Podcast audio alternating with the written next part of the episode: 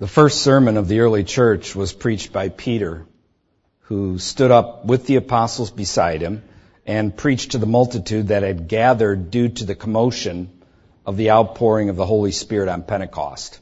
And we covered that in the first part of chapter 2. Peter has already repudiated the idea of the mockers that the disciples were drunk. And he has also quoted Joel to show this is the fulfillment of what that prophet had prophesied so many years before. Now Peter is going to move to the resurrection, pointing out that Jesus has been raised from the dead. He says here in verse 22, he says, Men of Israel, hear these words, Jesus of Nazareth, a man attested by God to you by miracles, wonders, and signs, which God did through him in your midst, as you yourselves also know. Now we could do a whole sermon just on this. Miracles, signs, and all this wonderful stuff, right? I could do a whole sermon. I so much the Bible has to say about that, and people need to understand about that. But all I'm going to say about it today is, it says that this is a test by God. That Jesus is attested by God because of these things. Because of the fact that there were miracles, wonders, and signs. Jesus performed them while on earth. Those gathered there on this day of Pentecost, where Peter is preaching to them, they would have either seen some of these things with their own eyes while Jesus ministered, or they doubtless had heard about it because he was noised abroad everywhere about these miracles, these wonders, these signs. So they either would have witnessed some of it or they would have heard of it. Peter says this was God attesting to who Christ is. But he doesn't stop there. The real affirmation is the resurrection itself. Look at verses 23 and 24. Him, Jesus, being delivered by the determined purpose and foreknowledge of God. This didn't happen by happenstance God determined this would take place. Christ's crucifixion, death, and resurrection. Him being delivered by the determined purpose and foreknowledge of God, you have taken by lawless hands, have crucified and put to death, whom God raised up, having loosed the pains of death because it was not possible that he should be held by it. God himself determined this should take place, that Christ should be crucified. He knew it and he planned it. The scriptures begin speaking about it way back in Genesis chapter 3 verses 14 and 15. And the prophets later spoke of it. Time and time again, the Psalms spoke of it. But very beginning, we see it, Genesis 3 verses 14 and 15, God cursed the snake, who was used of and representative of the devil, it says in verse 14, So the Lord God said to the serpent, Because you have done this, you are cursed more than all cattle and more than every beast of the field. On your belly you shall go, and you shall eat dust all the days of your life. And I will put enmity between you and the woman, and between your seed and her seed. He shall bruise your head, and you shall bruise his heel. This is the first reference to Christ in his redemptive work that would be coming for mankind now that the fall had taken place. It was determined by God.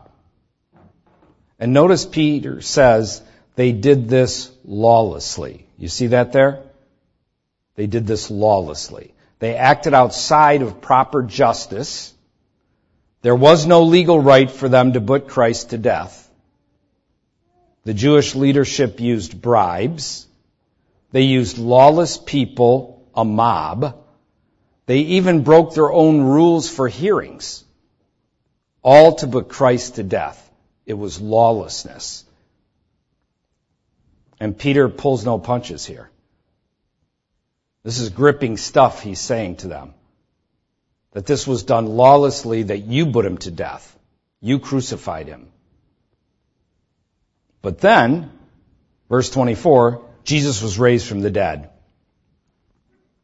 whom God raised up, having loosed the pains of death, because it was not possible that he should be held by it. The resurrection attests foremost as to who Jesus is. The resurrection attests foremost to who Jesus is. The fact that he was raised from the dead. Turn with me to Romans chapter 1 real quickly. And remember what it says there in verse 4? Paul starts out his epistle in verse 1. Paul, a bondservant of Jesus Christ, called to be an apostle, separated to the gospel of God, which he promised before through his prophets in the Holy Scriptures. Amen? This was all determined by God, that Christ should come, that he should die, that he should be risen from the dead. Verse 3, concerning his son, Jesus, Christ, our Lord, who was born of the seed of David, according to the flesh. And then look what it says in verse 4 and declared to be the Son of God with power according to the Spirit of holiness by the resurrection from the dead. The resurrection of Christ attests foremost to who he is. That he is the Christ, that he is the Messiah. And that is an important point we must always remember. And notice Peter says it was not possible that he should be held by death. It wasn't possible that he could be held by death. The Spirit raising him up. The power of God. Peter then quotes Psalm 16, verses 8 through 11, where some of the determined purpose of God was revealed long before it took place in time and space. Look what verses 25 through 28 say, which again are the quote, a quote from Psalm 16, verses 8 through 11. The scripture reads, I foresaw the Lord always before my face, for he is at my right hand, that I may not be shaken. Therefore my heart rejoiced and my tongue was glad. Moreover, my flesh also will rest in hope, for you will not leave my soul in Hades, nor will you allow your Holy One, talking about Christ, to see corruption. You have made known to me the ways of life. You will make me full of joy in your presence. In your presence. It was determined by God he knew he was going to raise Christ from the dead by the power of his Spirit. When it says he, God, would not leave him, Jesus, in Hades or hell or the grave, this is a reference, in this case, to the mere grave. It does not mean Jesus was in actual hell. The Greek word here is Hades, like most all Greek words, it carries multiple connotations and denotations, including the word grave, which many translations use the word grave in 1 Corinthians 15:55, for instance, and it is Hades. That is what is in purview here.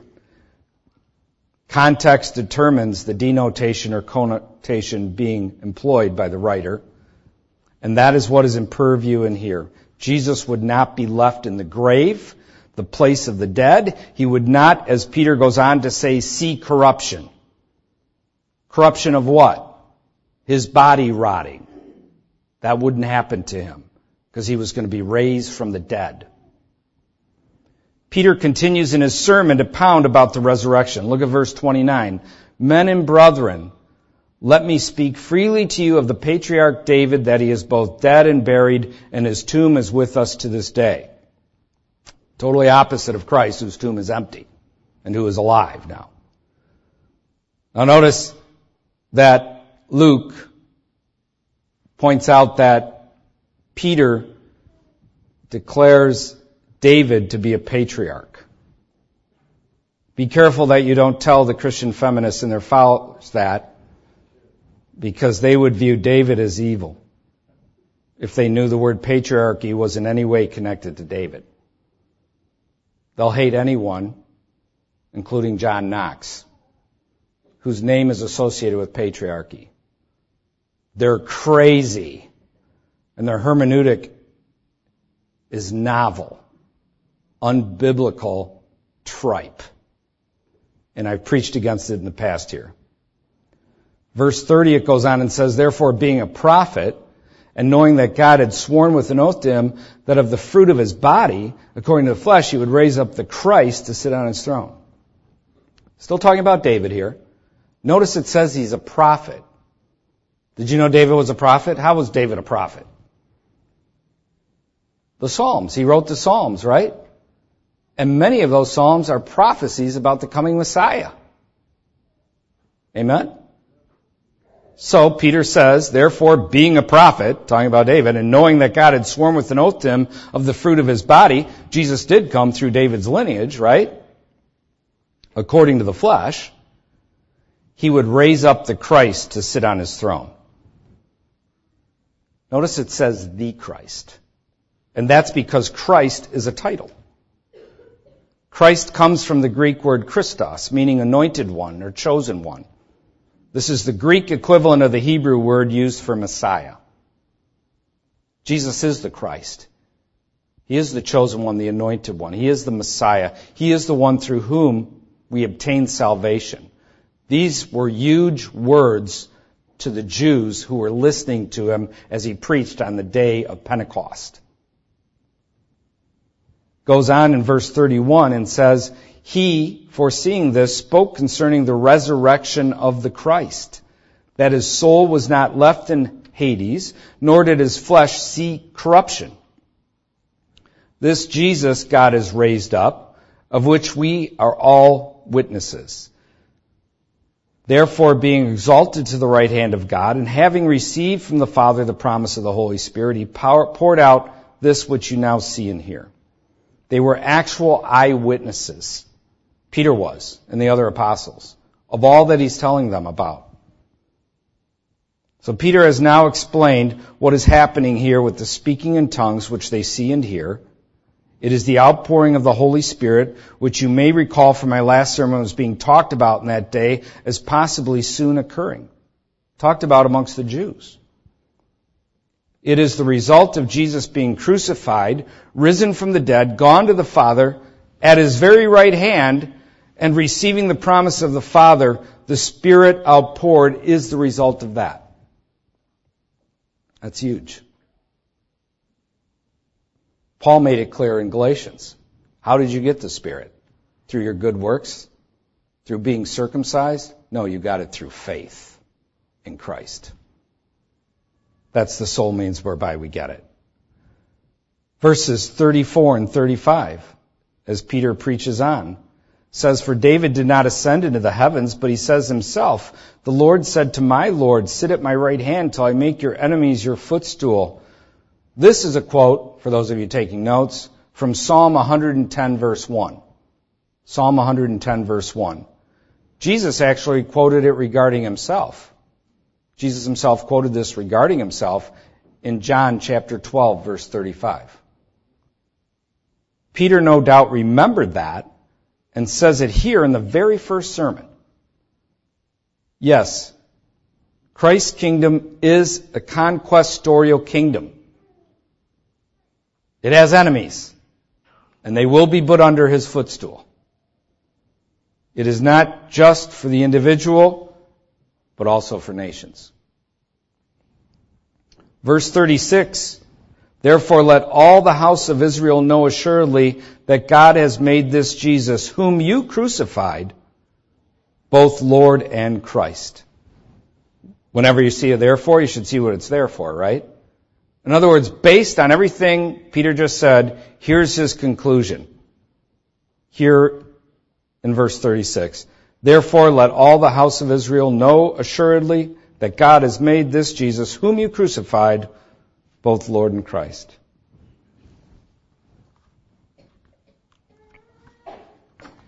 Remember, the resurrection attests most fully to who Christ is, that he is the Messiah and the Christ. And notice also that Peter didn't try to water it down or to be winsome like modern Christians. He just talks frankly. He didn't make it worse than it was. He didn't go on and on and say a bunch of wild stuff or something like that. But he didn't do what much modern Christianity would do, where they water it down so they can be winsome. He says plainly, whom you crucified. Whom you crucified.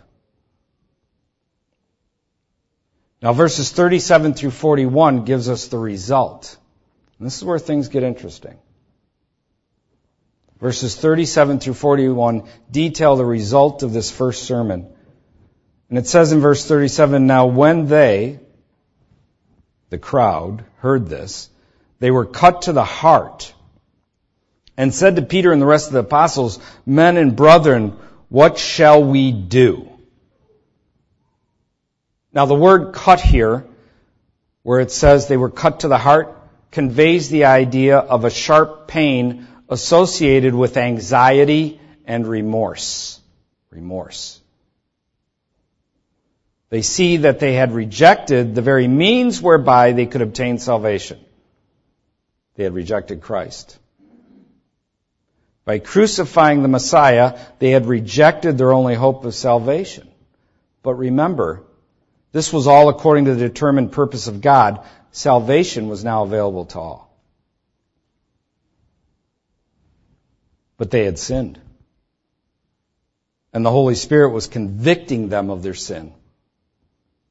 And when the Holy Spirit shows you the awfulness of your sin, you are cut to the heart. Understand they were cut to the heart because they were believing Peter's message about Jesus. That's why they were cut to the heart, because they were believing what Peter was saying. That Jesus is the Christ, that he is the Messiah. So they ask, what shall we do? And Peter answers in verse 38. And he says, repent and let every one of you be baptized in the name of Jesus Christ for the remission of sins, and you shall receive the gift of the Holy Spirit. Notice Peter didn't say, repeat this little prayer after me. This verse is a huge problem for those who want to get people to parrot a little prayer. There is no little prayer to parrot here. There isn't even anything said about believing in Jesus here. Okay. The little parroting prayer is seen nowhere in the entire New Testament. And we reject the little parroting prayer as a device of late in American Christianity, a device that has created many a false convert.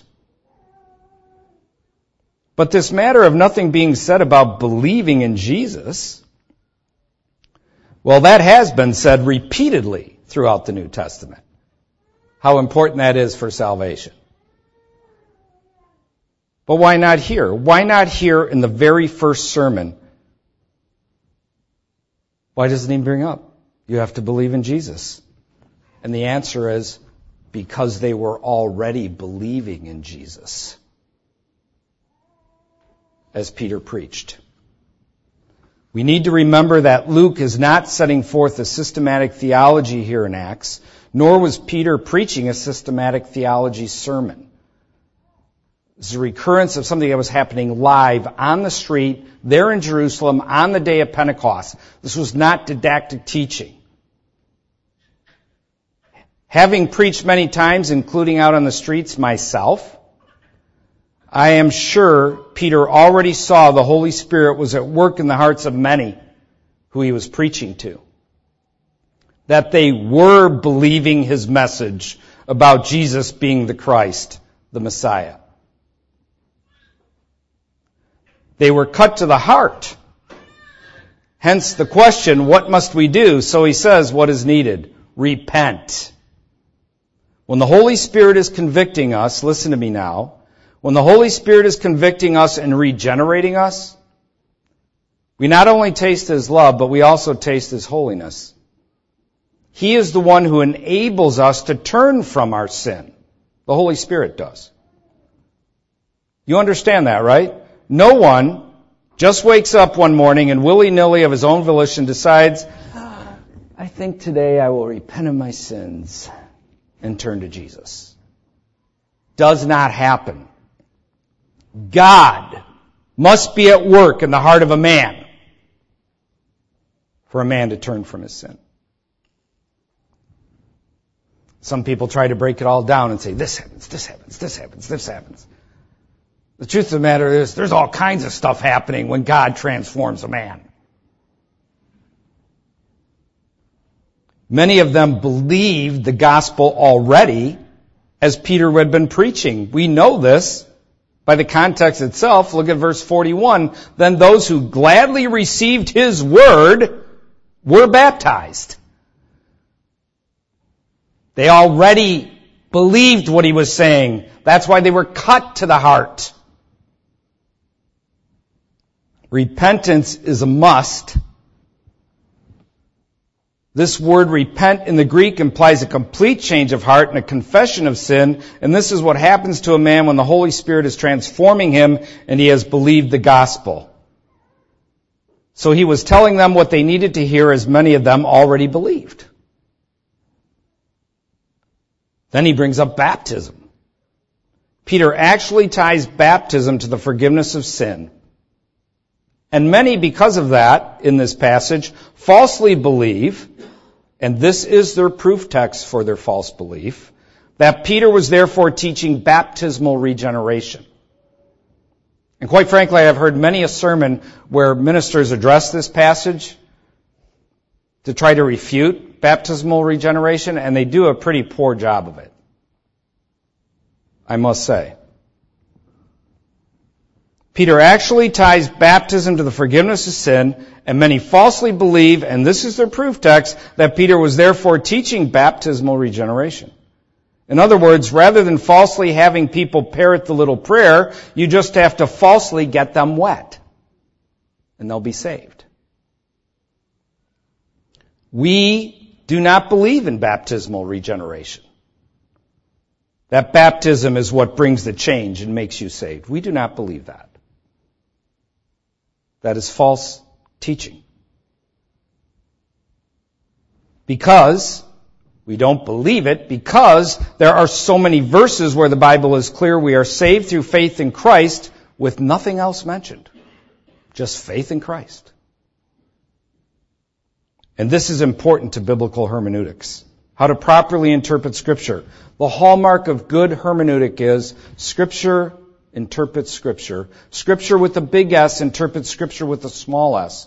In other words, when you're looking at a particular verse, Scripture with a small s, you have to look at it through the lens of the whole of Scripture, Scripture with a big S. Scripture with a big S interprets Scripture with a small s. And when you look at the whole of God's Word, you see overwhelmingly it's faith. It's faith. Believing in Jesus. That is paramount. And nothing is mentioned in addition with it. So we do not believe in baptismal regeneration, and we do not believe that this piece, passage is teaching. And this is where so many ministers do poor in the sermons I've listened to. What they try to do with this verse, then, is where they do poorly. So what of this? What do we say of this? Understand this matter of baptism would be huge to these Jewish listeners of Peter. They believed baptism was for the Gentiles, to do converting to Judaism. Here Peter is telling them they must be baptized in the name of Jesus. This is like revolutionary to them. Baptism was important to the Jews because the Jewish mind does not divorce inward spirituality from its outward expression like our minds readily can. They have a different mindset. And a totally different mindset at that time in history. Let me repeat that to you and note it well in your mind. Baptism was important to the Jews because the Jewish mind does not divorce inward spirituality from its outward expression, like ours readily can, or more easily can. Baptism with water was the expected symbol of conversion, though it was not an indispensable criterion for salvation. And that's why Christian people, after someone believes in Christ, baptizes them, right? Baptism with water was the expected symbol of conversion, though it was not an indispensable criterion for salvation, even in the Jew's mind.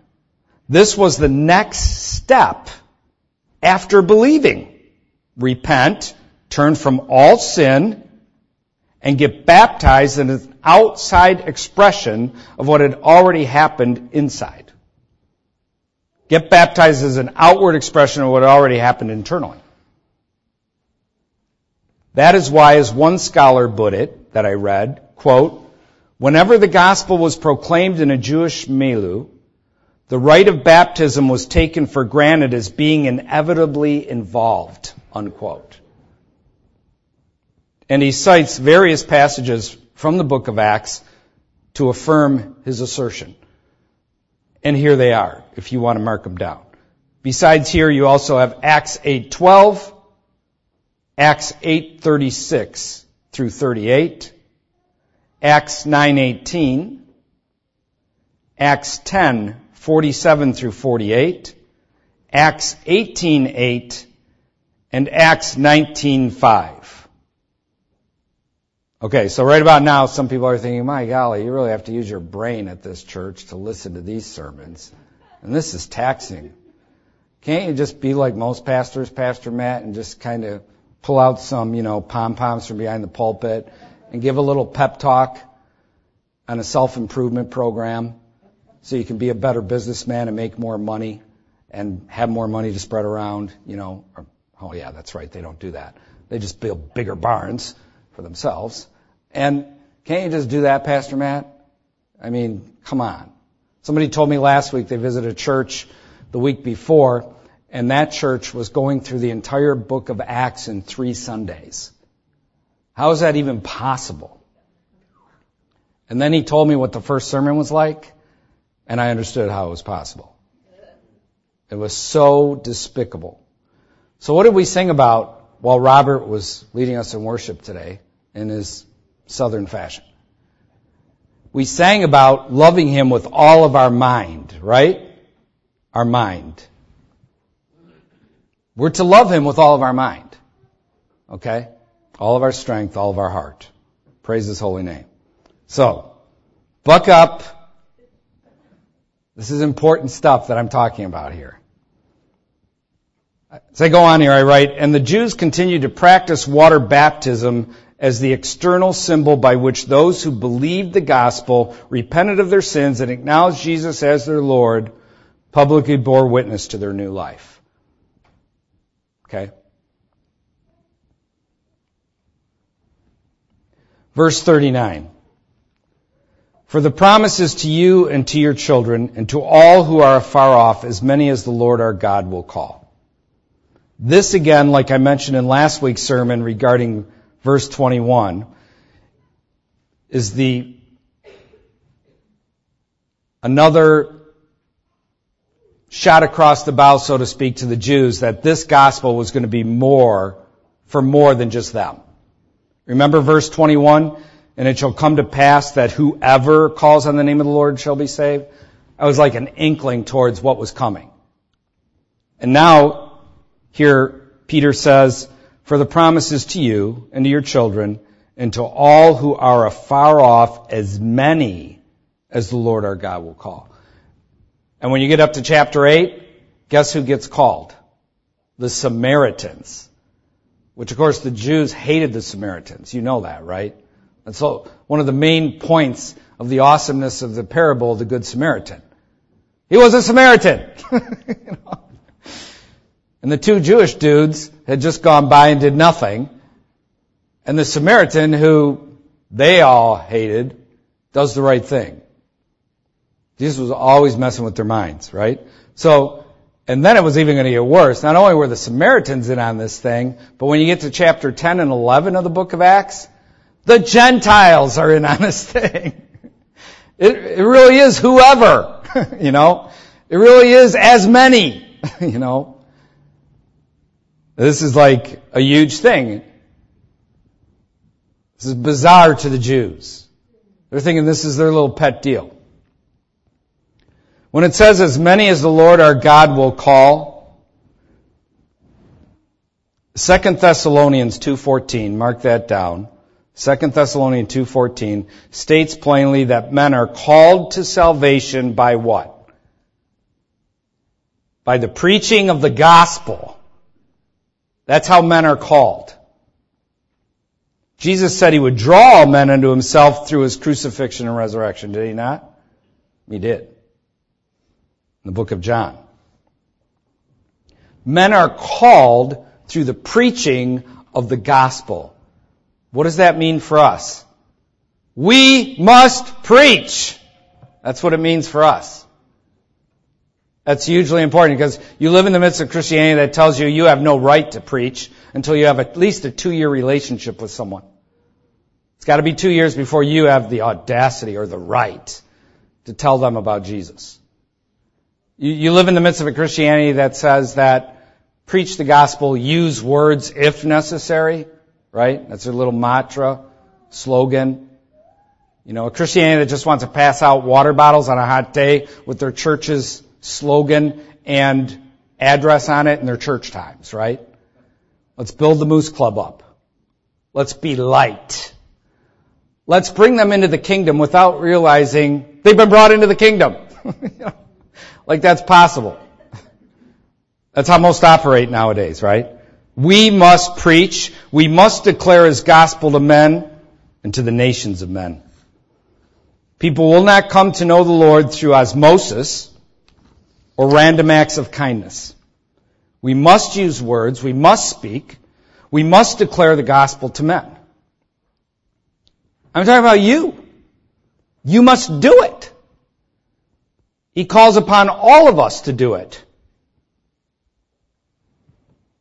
You can't just say, I hope someone tells him about Jesus someday. You're the somebody. You tell him about Jesus. Leave literature. Talk with your mouth. You have to declare His words. Look what it says in verse 40.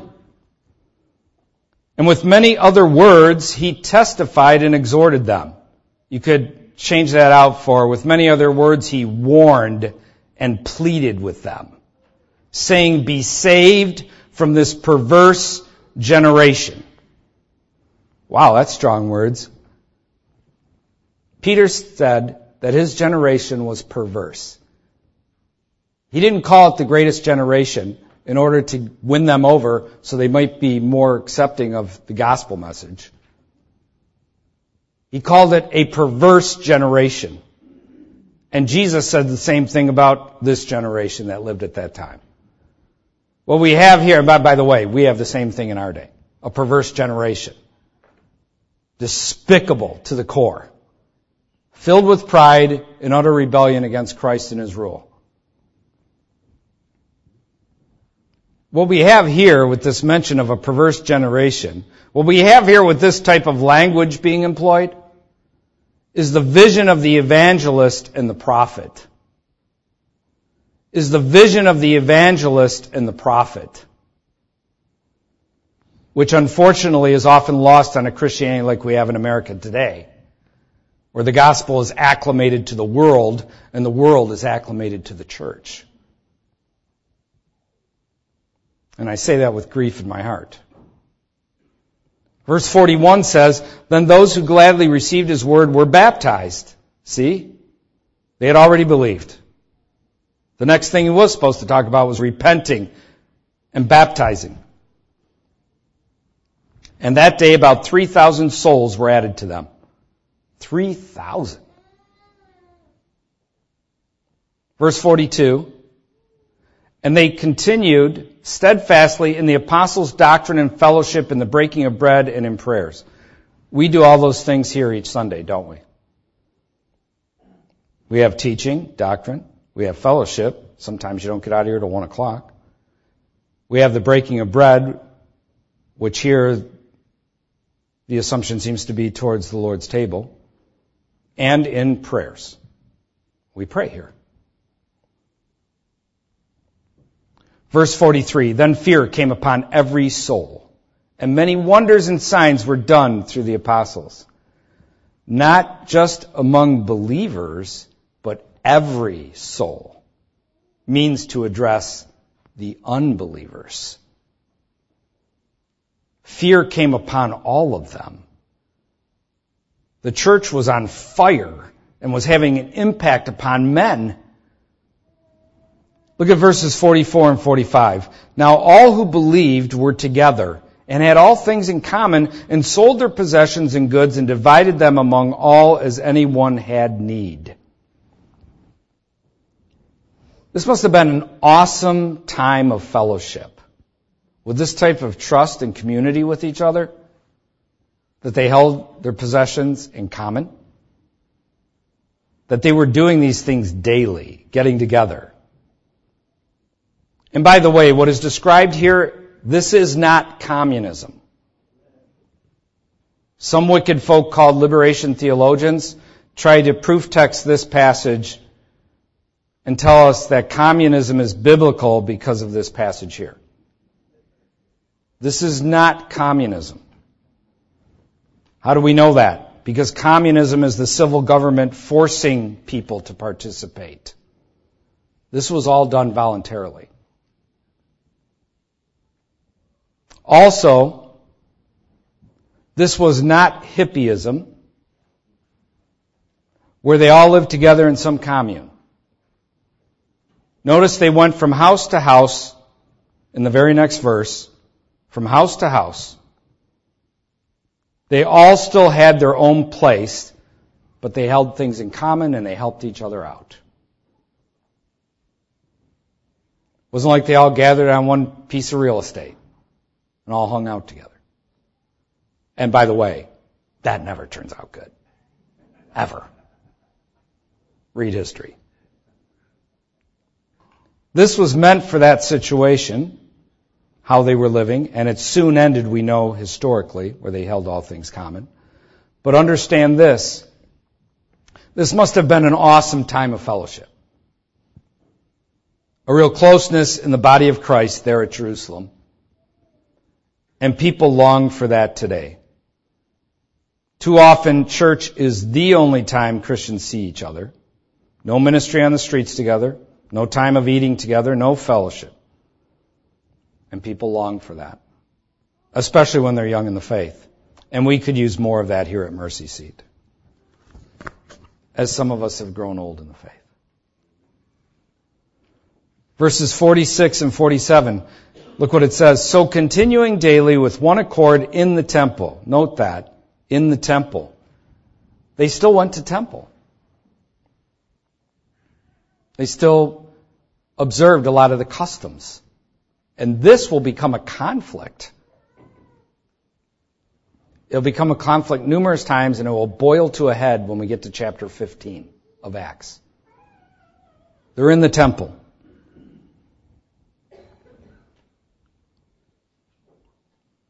And breaking bread from house to house, that's talking about just eating together. They ate their food with gladness and simplicity of heart praising God and having favor with all the people. Isn't it awesome when God gives you favor with people? If you've gone through a long stretch where like you can't seem to have favor with anyone, and then all of a sudden you have favor with people, it's like one of those pinch me moments. Am I having favor with people? What an unusual course of events. So at this time they're having favor with people. You know that's all going to change, right? the Jewish leadership was going to make sure that all changed. But for right now, they have, they have this favor with men. Their, their minds hadn't been poisoned yet by the Jewish hierarchy. And the Lord added to the church daily those who were being saved. How are men saved? By believing the gospel, by turning from their sin, believing in Christ. Amen? And getting baptized afterwards.